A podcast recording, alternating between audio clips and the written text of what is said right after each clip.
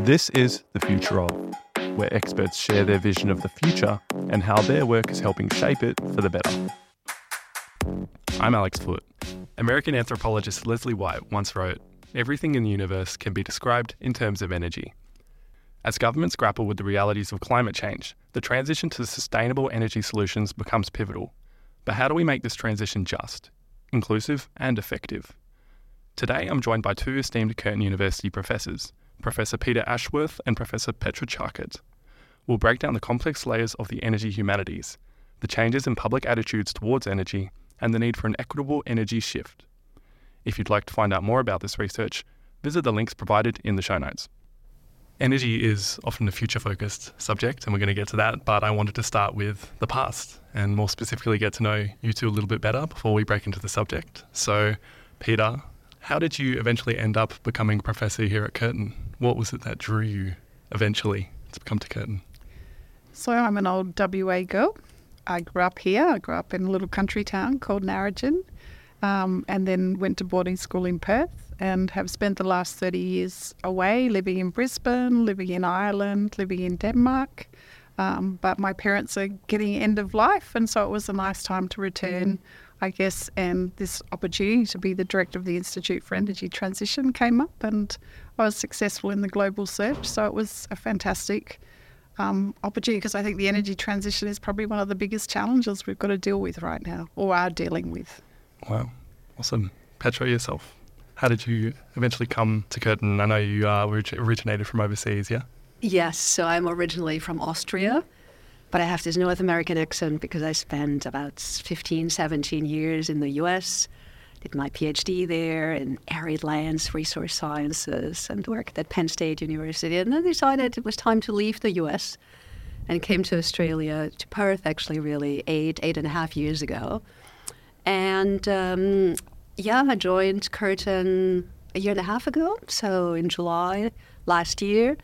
And the topic of energy humanities was among the very first I heard when I joined Curtin. And yes, it turned out to be a really exciting space, and I'm very happy to work in that space. And I obviously know it's important, and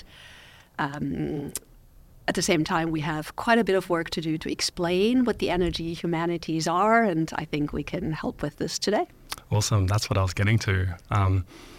I think a good way to explain what the energy humanities are is to explain where it comes from. And this is open to either of you. Where did the energy humanities originate from, and who did it originate for as an idea? Because I understand it's relatively new.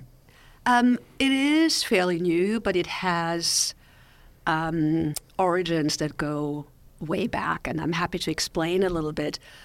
Energy humanities, if you want, is a subfield of a broader field of inquiry called environmental humanities.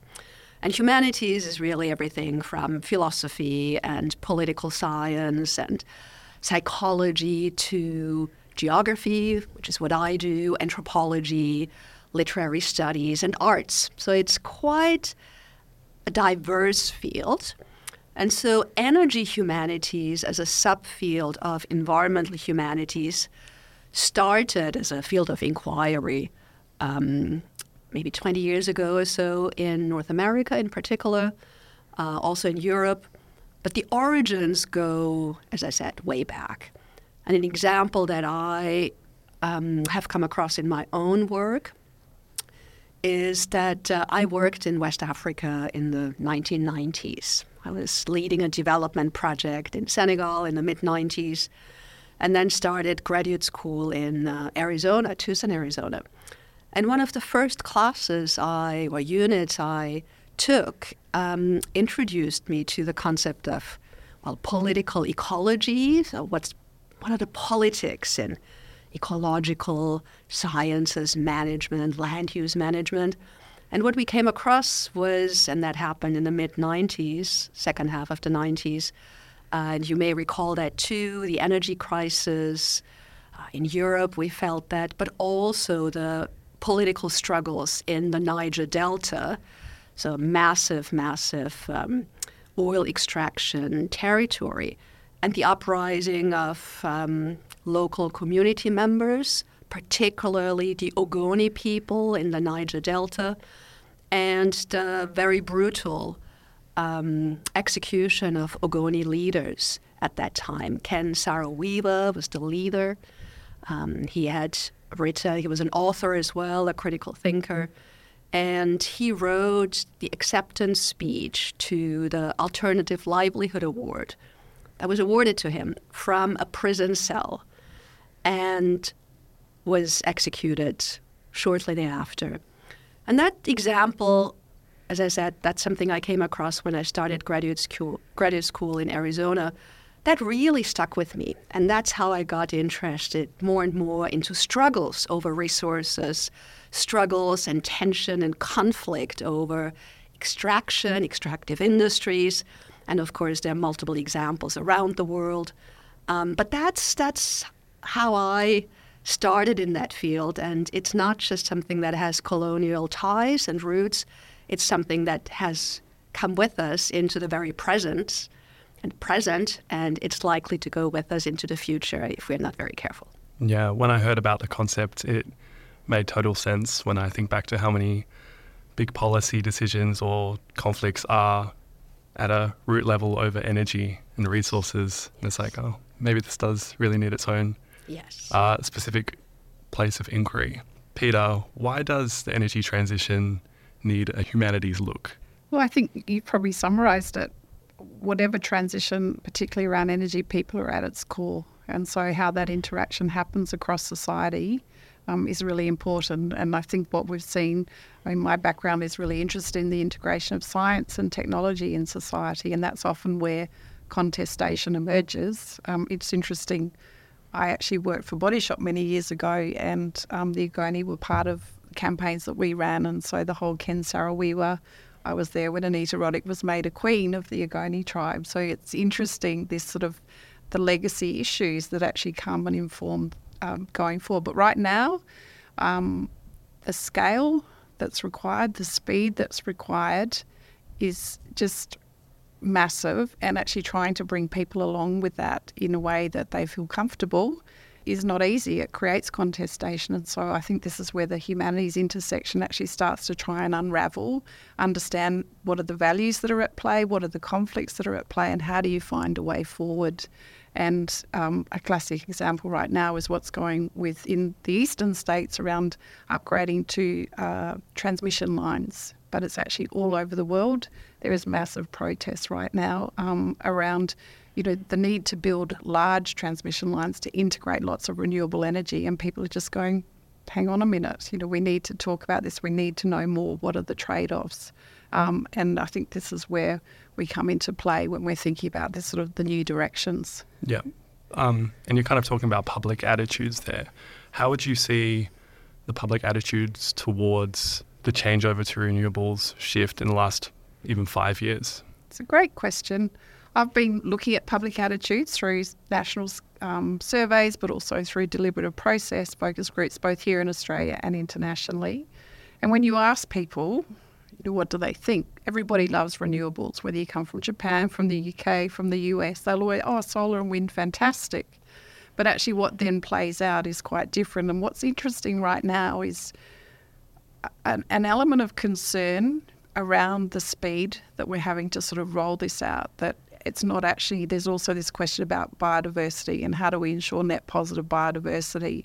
So in actual fact, what we're seeing is some really strong, almost preservationists, conservationists actually starting to protest renewable energy projects because of this concern about trade-offs and balancing. So in general, most people are very supportive of the transition, but then of course it's where is it going to be placed? How efficient is it? How much is it going to cost? There's all of those different questions that play out. Would something like that be the protests I've seen about wind farms, offshore wind farms in the ocean and whales, or big solar farms? It's that kind of trade-off, right? Absolutely. And I think the other thing that's coming through that plays out, and Petra might like to jump in, is this idea of the misinformation that gets thrown around sometimes as well.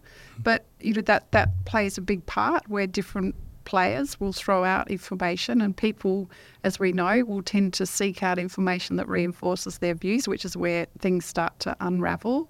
Yeah.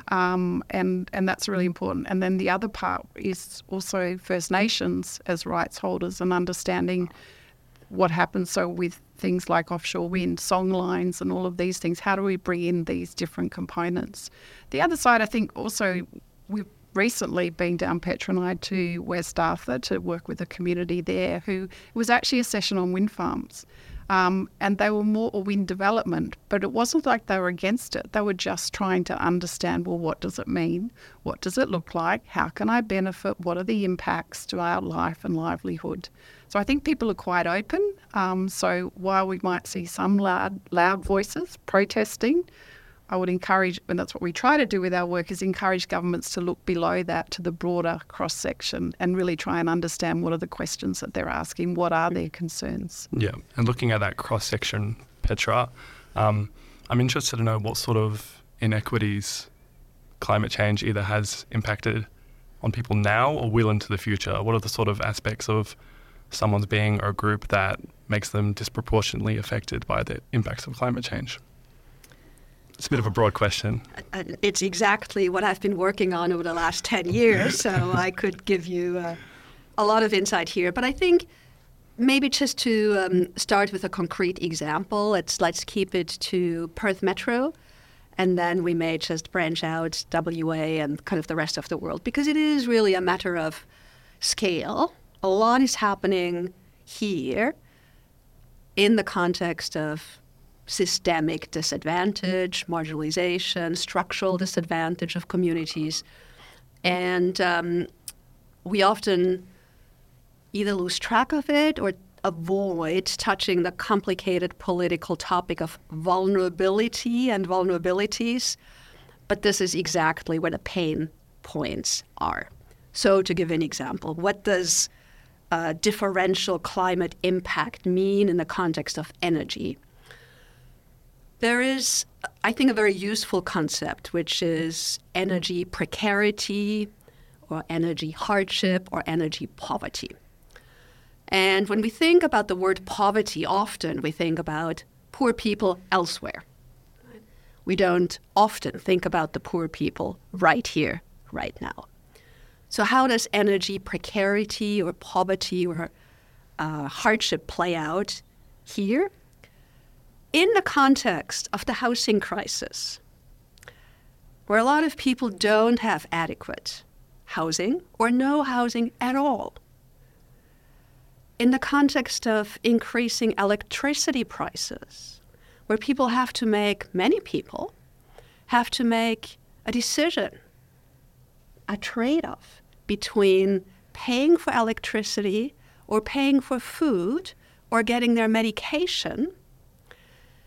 Electricity is usually the first one that goes because, well, paying your rent is more important. If you don't, you get evicted. But there are many people in a situation who simply cannot afford to cover all these expenses. So energy poverty, precarity, hardship happens when people either don't have air conditioning, don't have fans that work, are not allowed structurally because they're in government housing or public housing to actually make any modifications in the places they live in. They live in places that are poorly insulated, that have no shading. When these people cannot afford, don't have air conditioning, other ways of cooling, don't have shades or blinds outside, don't have trees around their property, these are the ones who suffer first. The same is true for cold winter month, right? People who purposefully, consciously cannot, will not afford to cook a meal because they cannot afford turning on electricity. There's also people who cannot afford heating more than a room, or purposefully sleep 6 people in one room to keep each other warm with body heat. So that's energy precarity. Is that a result of differential impact of climate change? Yes, because the exposure is the same. We all live in the same place, but we start with very different vulnerabilities. Yep. If you're structurally disadvantaged, whether you are a rough sleeper, a single parent, if you're somebody who is on a disability pension, if it is somebody who is part of a culturally or linguistically diverse group, homeless people, it's a whole range of people. And often these are what we call intersecting vulnerabilities. It's not just one, it's an accumulation, a cumulative effect. And these are ones who often fall through the cracks when we talk about climate adaptation plans that often start at the policy level, that are directed towards sectors like extractive industries or transportation. Often we don't look at the people, and we don't look at those who, as some would say, are considered dispensable. Yeah. And that's the injustice, and I'm really, really concerned about that, and all my work goes towards just adaptation, just transitions, and energy justice. One example you made me think of there was like the push towards electric vehicles, particularly in London. I know the London Mayor was trying to make it more difficult to use a gas-guzzling car, and how that might disproportionately impact someone who can't afford a car like that. From your perspective then, is there a push to try and make these things cheaper and more widely available? There are various options for various different needs. Yeah. Not everybody may need a car, but if the recommendation is to, I was just talking this morning with a group of seniors in the Autumn Center in Rockingham, where do you go when there is a day with 35 degrees, over 40 degrees Celsius? And some elderly populations may not want to leave their house, so they don't need a car. But if the recommendation, and this is what we often hear from the policy level, and that's the rhetoric, is go to the beach, well, who can drive to the beach? Who can afford putting petrol in their car to drive to the beach? Yeah. Who can wrangle 5 kids into a car? So these are the questions I'm interested in. So I think you're right. Partially it is about making options available to people, making them accessible, making them cheaper, but also to understand in more detail what is it that folks who, for example, struggle with anxiety, struggle with mental disability, what do they actually need? And often it is just a cool place at home. It's a place where they can go and potentially spend 4 or 5 hours in, like a shopping center, like a library, without getting moved on by the police or security guards. So in the overall scheme, this all falls on the pro-poor energy solutions. And I think we could do a much better job at it compared to where we currently stand. Kind of in that context, Peter, I wanted to ask you about energy literacy. What are the negative impacts of an energy illiterate society or a person? I know you've done a lot of surveying to people to see how energy literate they are, and I'm interested to see what kind of questions you'd ask someone to find out whether they're energy literate or not.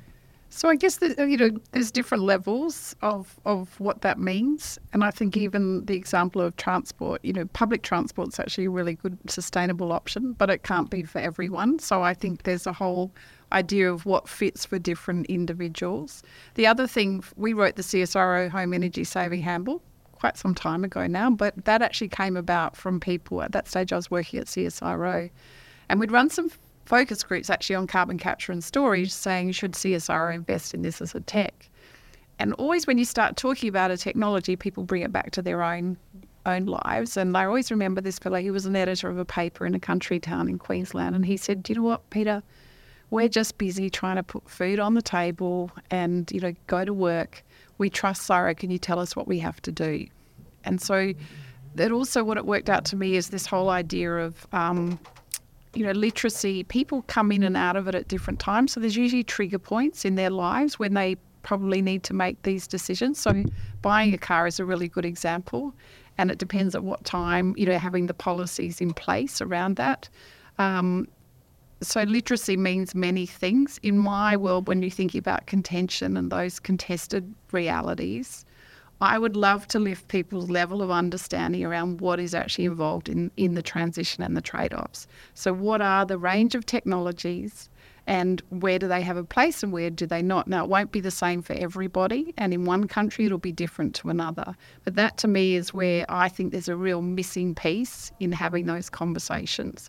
So surveys give us a bit of an idea, but if you read the literature as well, you know, there's this whole idea of pseudo-opinions, because, of course, people will have an opinion, but is it a realistic opinion? Because if they don't know much, well, then they're just telling you what they think at that point. Yep. So I think, Petra, you know, we're in this idea of actually running deliberative processes where you take experts, independent experts, and this is the role of universities, of places like CSIRO, where you can actually take the information and let people deliberate, let them listen, hear, ask questions, and sort of then start to understand that's the information that I think helps to build the literacy, but it also helps to provide feedback to government and to industry around what questions, what are people interested in, and those sorts of things. So there's an element of literacy of actually having the information available at the right time, you know, yep. And that can be when someone's having a baby all of a sudden, so they're suddenly thinking, or in other examples, Yolandi Stringer's in Monash, it was around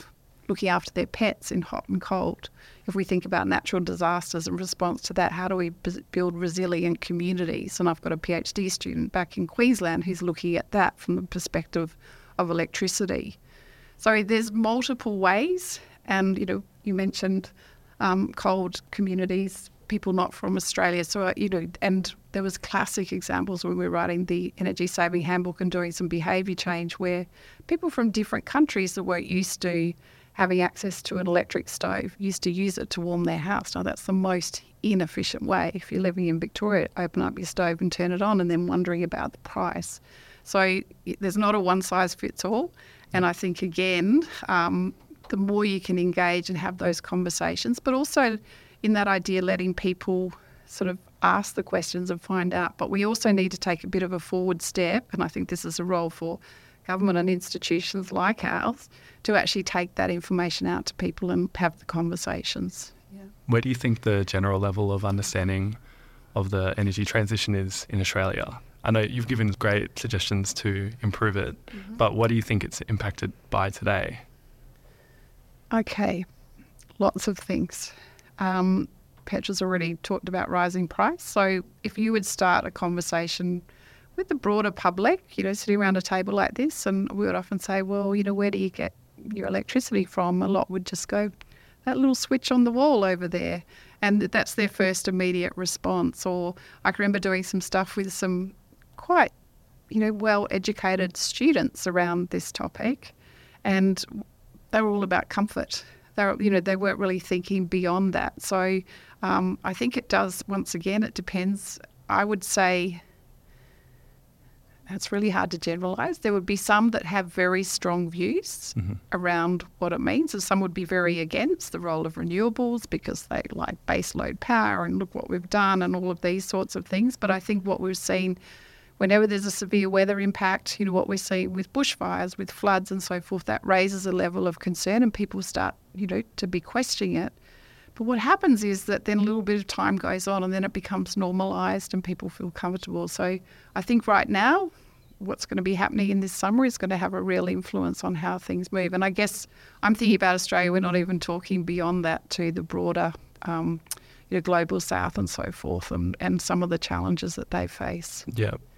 Just on that subject of normalisation, are there any things that come to mind that maybe were once completely far-fetched or unaccepted in the broader community, but now widely undertaken or done? Well, I can provide an example, and this is a personal one. As I mentioned earlier, I worked in development in the mid-90s. I was in Senegal, and I was there for 3 years. And when I returned, and I came from Austria, so I returned to Austria. When I returned, the Austrian population had been introduced to recycling, and I had completely missed that because I was gone for 3 years. And so every apartment complex, every individual house had received various bins, different colors, and people had gone through a full year, or maybe it was a year and a half, of educational programs on how to recycle and separate rubbish. And I was completely overwhelmed because it was totally new to me, right? I did not know where my old shoes would go. Would that be regular rubbish or would that go into something special? Probably not compost, but I was confused. It was new to me. But I realized that everybody around me had quite quickly gotten used to and accustomed to separating their rubbish. And for me, it was a really good example of how education can work and where sometimes it is useful to be driven from the top. There was a governmental initiative across the entire country. And I thought, how amazing.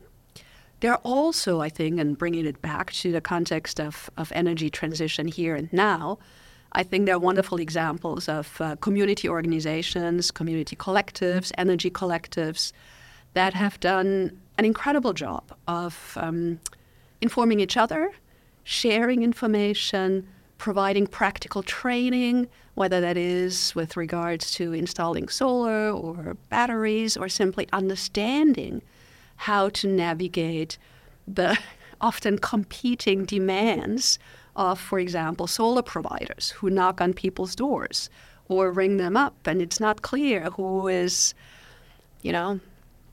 legitimate and who is a fake provider. And I think understanding how communities try to enhance their own literacy and enhance their own agency when it comes to decision-making processes is something that is quite inspiring. And I certainly could see how a more top-down approach from the state government or the local government agencies in combination with local communities can facilitate such decision-making processes, but also change not just in behavior on what we do and when we change light bulbs and when we put in solar, but also what it means actually to support each other in energy decisions, right? Can we, those of us who are more privileged, generate energy and actually share it with other people who live down the street with us? Currently, that's not possible, but it should be. And I think if such demands come from the bottom up, then I think it is much easier to embark on this massive challenge of the energy transition that, in my opinion, is not so much a technical challenge anymore. I think we have a lot of know-how, even though it's not perfect, but it's definitely a social challenge and a political challenge. Yep. So if we can put the emphasis there, I think this would help us tremendously. And it would also enhance people's ownership over energy futures, energy visions, what they want, how they want to see it organized. And ownership and agency is important. And people are much more likely, including myself, to embark on something which requires adjustment in our daily lives if I can be part of the solution rather than being told you have to do this and this and that, especially if it is done in a non-consultative way. It's very interesting you say that because for some reason I was listening to Andrew Forrest give a talk at UWA a few weeks ago and he said something to the effect of only businesses can solve the climate crisis. We've done this. I need to be one to solve it. Maybe, Peter, I'd like to get your thoughts on just the sort of what's the balance between that and what Petra's talking about, what we can all do.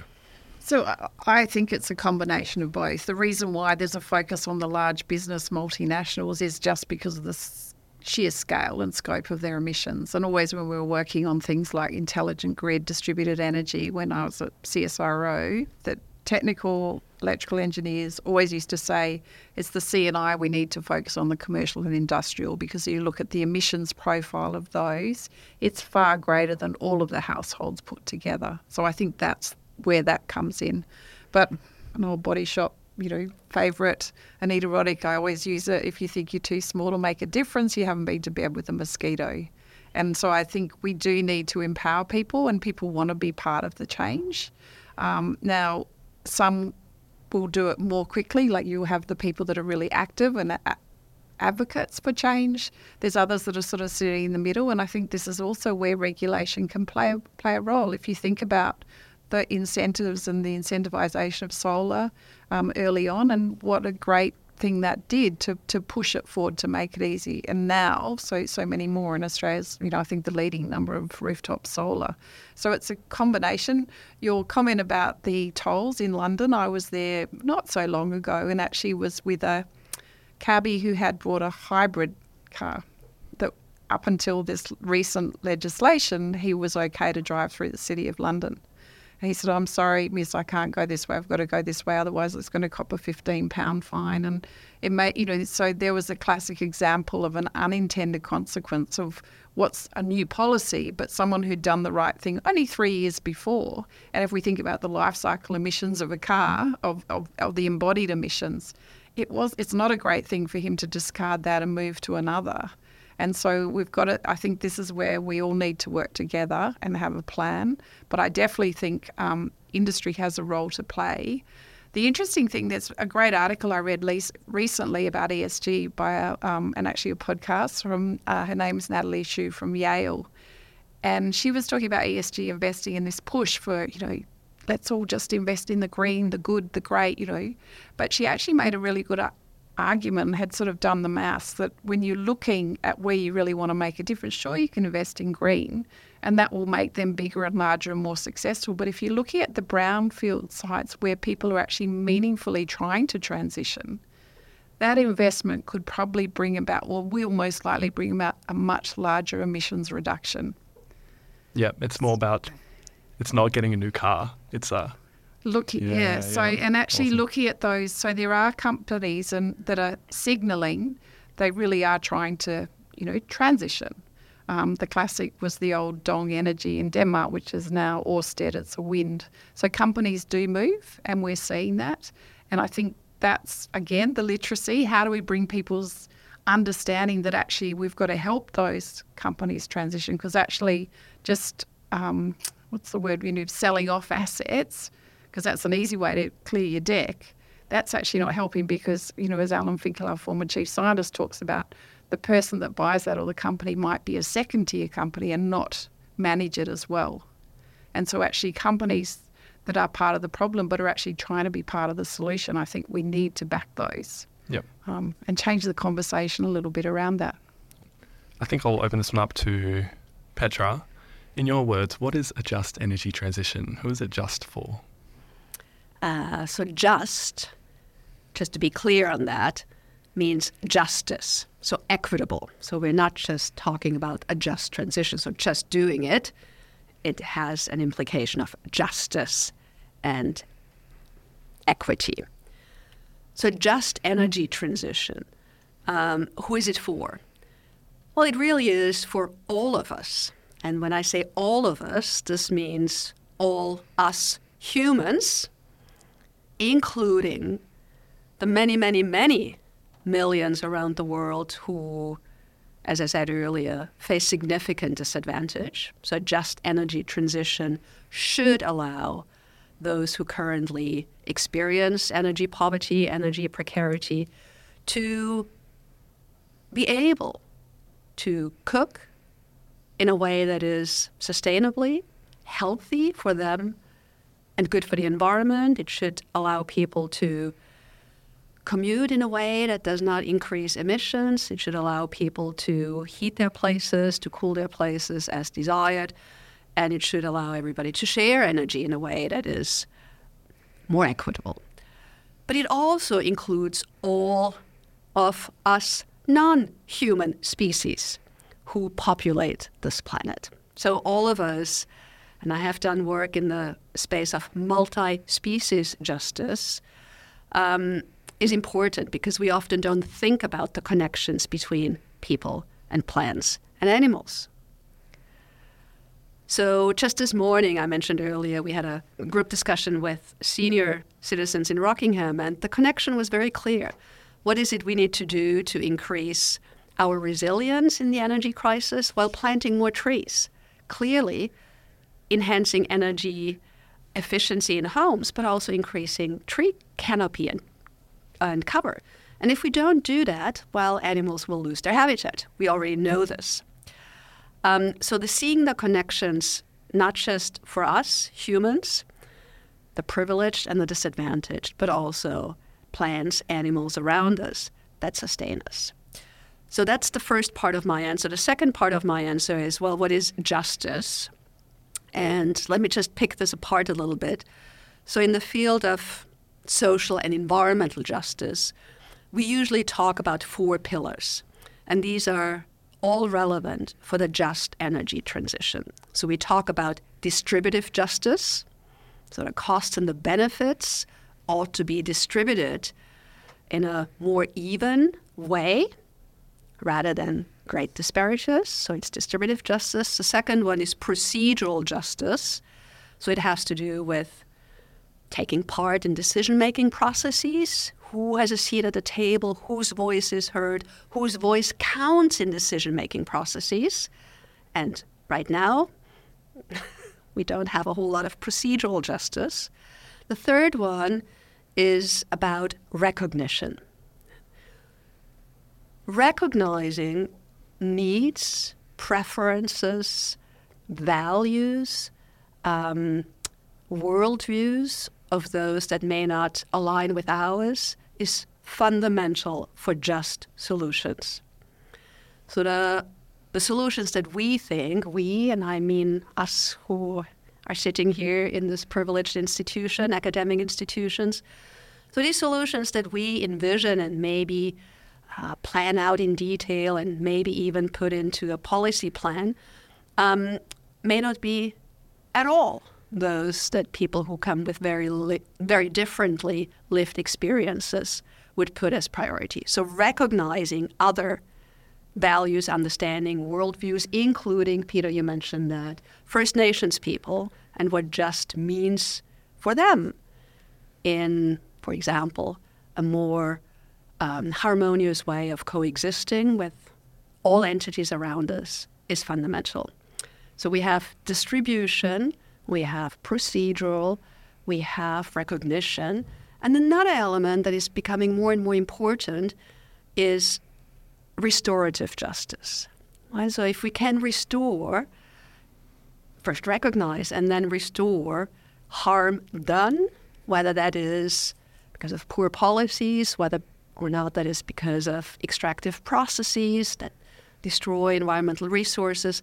So restoring some sense of reciprocity, healthy coexistence, respectful relationships with the planet, with our neighbors, then I think we are much better positioned to achieve this really, really, really, really tough goal of energy justice. But I think a little bit about it like world peace.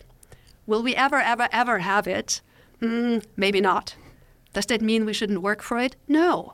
We ought to embrace it. We ought to put all our effort into it and to inch closer. But we have to inch closer on all these four dimensions. Yeah. And that's the goal. Mm. In terms of edging closer towards it in our context for us here in Perth, Peter, I'd like to ask you about WA's role in a just energy transition, because we're in an interesting position. We're an energy producing state. We have a lot of mining. I read today that our Premier Roger Cook said that WA will have to, in the short term, increase its emissions to smooth out in the long term and send energy overseas. What do you think Western Australia's role is in a just energy transition? Well, it does have a large role. I think, again, it's at different scales. You know, so generalising, if we're thinking, you asked about mining, there's a lot of opportunity for WA. I think, you know, all of the maps look at the critical minerals that are going to be essential for the transition. And one of the biggest issues right now is supply chain. And if we think about just, you know, the whole human rights of actually fair extraction and those sorts of things, and at least, you know, Australia has a pretty good record for those compared to others. You know, lithium is the classic where there's a lot of opportunity here in Western Australia. At the moment, a lot of that mining of lithium is from places like the Congo, which, you know, human rights issues abound. And so there's other elements at play. What else? I mean, there's a whole push, obviously, for exporting and the development of a hydrogen industry. And with that comes a whole range of opportunities as well. We do need, if hydrogen is going to be for green hydrogen, that's the aspiration, we need to deploy a huge amount of renewable energy and we need to have it connected. So you need grids and so forth, which is obviously there's a lot of aspiration. But also what that brings then is the opportunity to value add. And this is where I think the long-term goal of actually really making an impact on bringing emissions down is through this idea of, well, what can we do within our existing industries? What other processes might we include that will actually reduce the overall emissions profile? So rather than just digging it up and exporting, are there things that we can do here to value add, which would then mean you're actually exporting a sort of a refined product and actually taking out one of those, so therefore totally reducing the overall emissions profile of the world. So there is a two parts to that, I suppose. But at the same time, you know, if we go back to our earlier conversation, you still need to see that companies are actually making efforts to reduce their emissions, which is what the safeguard mechanism is trying to do. Like there are, again, regulations in place that will help to do that as well. So there's huge opportunities, I think, for WA. I think one of the other things that we saw from the federal government, and I think that's playing down, is, you know, there's some different ideas of what we might do here to produce parts of the energy generation portfolio. We couldn't do it all. It may not make sense, but it might be parts. And I think that's, you know, you mentioned Andrew Forrest. That's some of the work that they're looking at doing with FFI. And so it's really, I think, I've got this sort of catch cry, decarb WA and you can decarb the world. I think we can take a really systems approach to energy, so not just electricity, all of energy. And we've got the Pilbara, we've got what's going on in the south, you've got what's going in the Midwest, and you've got your regional and remote. There's so much opportunity that we can start to test innovation and look at new ways of producing, new ways of extracting, all of these sorts of things, and really throw that back in, see the things. Not everything will work, and that's okay, because with innovation you will fail at some things, but we learn from that. And imagine if we could get, which is, you know, the goal, I think, of what Horizon Power is doing with all our remote communities up north, moving them away from diesel so that they can self-generation through microgrid. If we can crack that, we can take that to Indonesia and we can take it to Africa. So I think they're just some of the ideas that come to mind when we think about that. Yeah.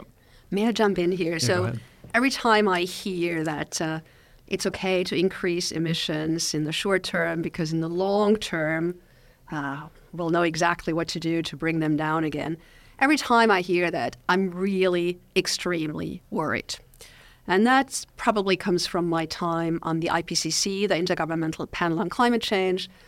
I'm not a climate scientist, but I worked closely with climate scientists who run all these models on emission reduction scenarios and global temperatures and that. So I have quite extensive insight into this. We now know that we as a world, so global community, are going to cross the 1.5 degree threshold within this decade, between now and 2030. So just to keep in mind, 1.5 degrees Celsius, 1.5 degrees Celsius above pre-industrial times. So we're going to cross this global threshold within the next couple of years. First, we thought, well, it may be between 2030 and 2040. It's going to be before 2030. The argument that we can afford increasing emissions over the short term and then magically, with belief in magical technological solutions, bring it down, what that does, and the concept, a technical concept, is known as overshoot.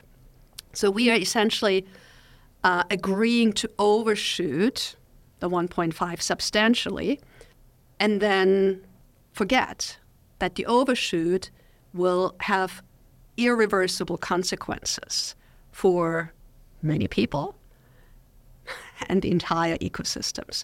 So just, and this is a reminder from the work I did on the 1.5 special report, an overshoot is not equally distributed.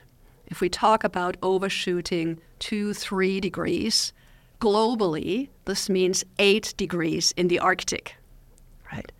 So you imagine 8 degrees warmer in the Arctic, what that does to Arctic wildlife, livelihoods, First Nations survival, cultural identity, continuity, sense of belonging, it's going to be gone.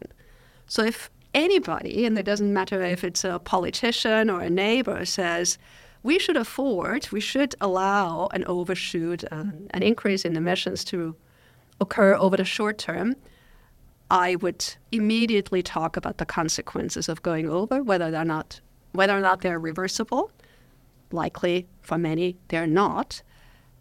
And what that does is not only to provide us with a blind belief in technological solutions, many of which are not really ripe enough, that includes carbon capture and storage, and it's a distraction of the massive opportunities that we do have, and Peter mentioned some of those, here in WA to massively go after renewables, go and invest in rare earth, precious minerals that are needed for many of the renewables like solar. Let's invest in that. There's no time to waste with gray hydrogen or even blue hydrogen. Let's go after green hydrogen where we have renewables at place, because the consequences of overshooting, I don't know if people have thought through that. And who is going to take the liability of saying we're going to sacrifice, it's called sacrifice zones, entire regions, entire populations, human and non-humans, who is going to take the responsibility for that? I would not, and I don't suggest anybody else does that. So it's I think it's a very misleading narrative, and we should be very careful when we hear that. I guess, just to finish, what really needs to happen to have a positive outcome, knowing that that 1.5 increase is inevitable? What really needs to happen in the next 10, 20 years to have a positive outcome globally in Soap and Tea, the review? I think we have to keep the action happening, the action-oriented sort of side of things. And I guess that's what I'm hopeful of here with the Institute. Having looked around, there's been a lot of good work done, but to me it's still quite siloed. And as I talked about, so I guess I'm thinking immediately first of Western Australia. We need to bring that plan into actually very applied actions, and that we get those key players that you talked about, you know, the large industry and so forth, but also not to mention the NGOs and the social services, all of them around the table, having the conversation, making those plans. It's a little bit what the Danish Board of Technology did in 2006, and I was part of that. And so actually then those actions and start implementing and holding each other to account. And it's okay that one or two things, not everything will work when you're trying innovation, but I think that's what we need to do. And then we also, it's a responsibility as a developed country to actually be holding out the hand of other neighbours and other parts of the world. And I think we've got a group through the Institute around energy and development, which is looking at the global south and try, you know, for them, it's at the base level of actually trying to help them not revert to burning plastics and dung for their cooking fuel, to help them transition to clean fuel. So again, it's a multi-tiered approach, but for me, it's action oriented. We've got to stop the talking and the planning, but actually move forward and hold each other to account in that way across all levels. And I'm actually really hopeful that we can do that. I think also we've got to be very careful about the rhetoric. When I think about mining critical minerals, there's often a negativity associated with it, but in actual fact, there's a lot of work that's being done to reduce emissions. Look at the Electric Mine Consortium. They're all trialling different storage options, renewable energy options. So again, let's support that, embrace that, work out what's working and move it forward. Mm-hmm. Yep. Yeah, well said. Let me add to the global aspect. I absolutely agree. I think as a high-income country, we have absolute responsibilities towards neighboring countries in the region, whether that's the Indian Ocean Rim, Pacific areas, but also, I mean, really worldwide. I think getting our own house in order, having a strong political will and commitment to actually having an emission reduction target for 2030 in WA would be great. We need one. We really do. So this is sadly gone since September. So bringing that back onto the table, I think, is fundamental.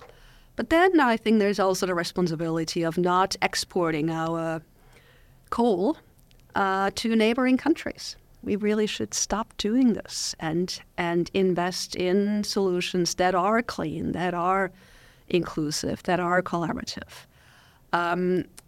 There are lots of good examples that come out of communities around the world investing in microgrids, for example, decentralized energy systems. There's the wonderful example, which I really, really like. It's the solar mamas.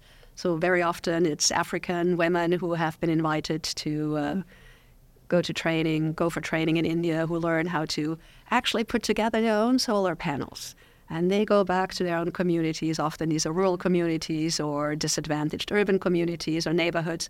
And then it's these women who are in charge of the solar on their roofs and the batteries, and they can actually fix that. So it's a South-South collaboration. Well, what's the role of Australia in this space? Right? We should offer that. And I think it's part of our moral responsibility.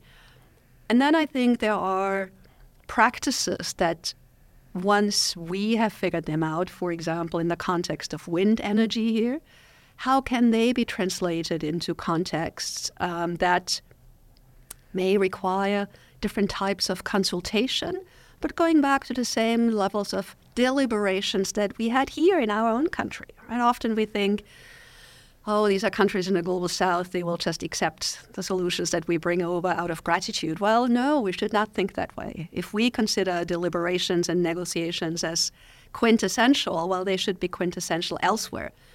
And we have tons of examples where such deliberations and negotiations and community fora have not happened. Good examples are, for example, in Oaxaca, Mexico, where wind energy is heavily contested and enforced in ways that are really against human rights. So lots to learn, lots to do. Having responsibilities domestically and internationally is certainly something that we as a rich, high-income, highly developed country can and should take on. Great. I really like that word at the end, something to do. I guess the answer is action on all levels. Peter and Petra, thank you for joining me today. Thanks for having us. Absolutely. Thank you. Well, you've been listening to The Future Of, a podcast powered by Curtin University. If you've enjoyed this episode, please share it. And if you want to hear more from experts, stay up to date by subscribing to us on your favourite podcast app. Bye for now.